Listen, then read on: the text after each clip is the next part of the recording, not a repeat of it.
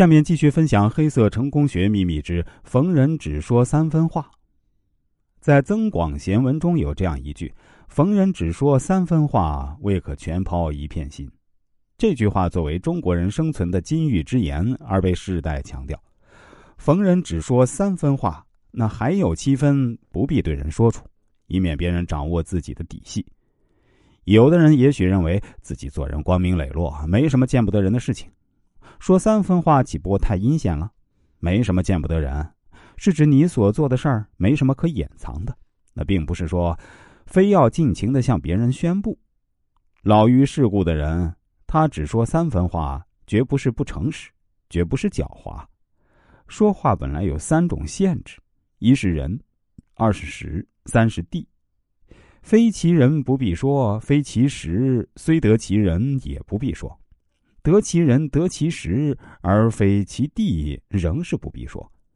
非其人，你说三分真话已是太多；得其人而非其时，你说三分真话，正给他一个暗示，看他的反应。得其时而非其地，你说三分真话，正可以引起他的注意。如有必要，不妨择地长谈，这叫通达世故的人。逢人只说三分话，在现在的职场中显得非常重要。因为同事之间，只有在大家放弃了相互竞争，或者明知道竞争也无用的情况下，才会友谊的存在。如果交出真心，动了真感情，只会自寻烦恼。比如说，甲与乙同级，而且是好朋友，只有一个升级的机会，这时二人为升职而起的冲突会非常激烈。如果有谁在平时里真的就傻乎乎的向对方全抛了一片真心，这时可就很危险了。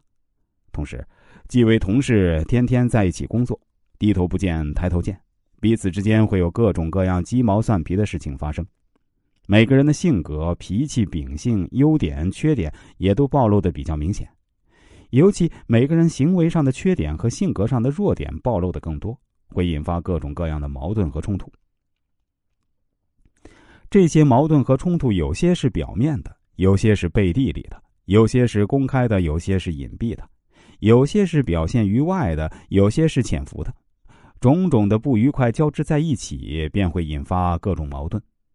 同事之间，尽管彼此年龄、资历会有所不同，但因没有距离感，因此产生了敬长之心。相互之间，你瞧不起我，我看不上你。咱们彼此半斤八两的意识产生，必然是每个人放大对方的缺点和弱点，日积月累变成了对立之势。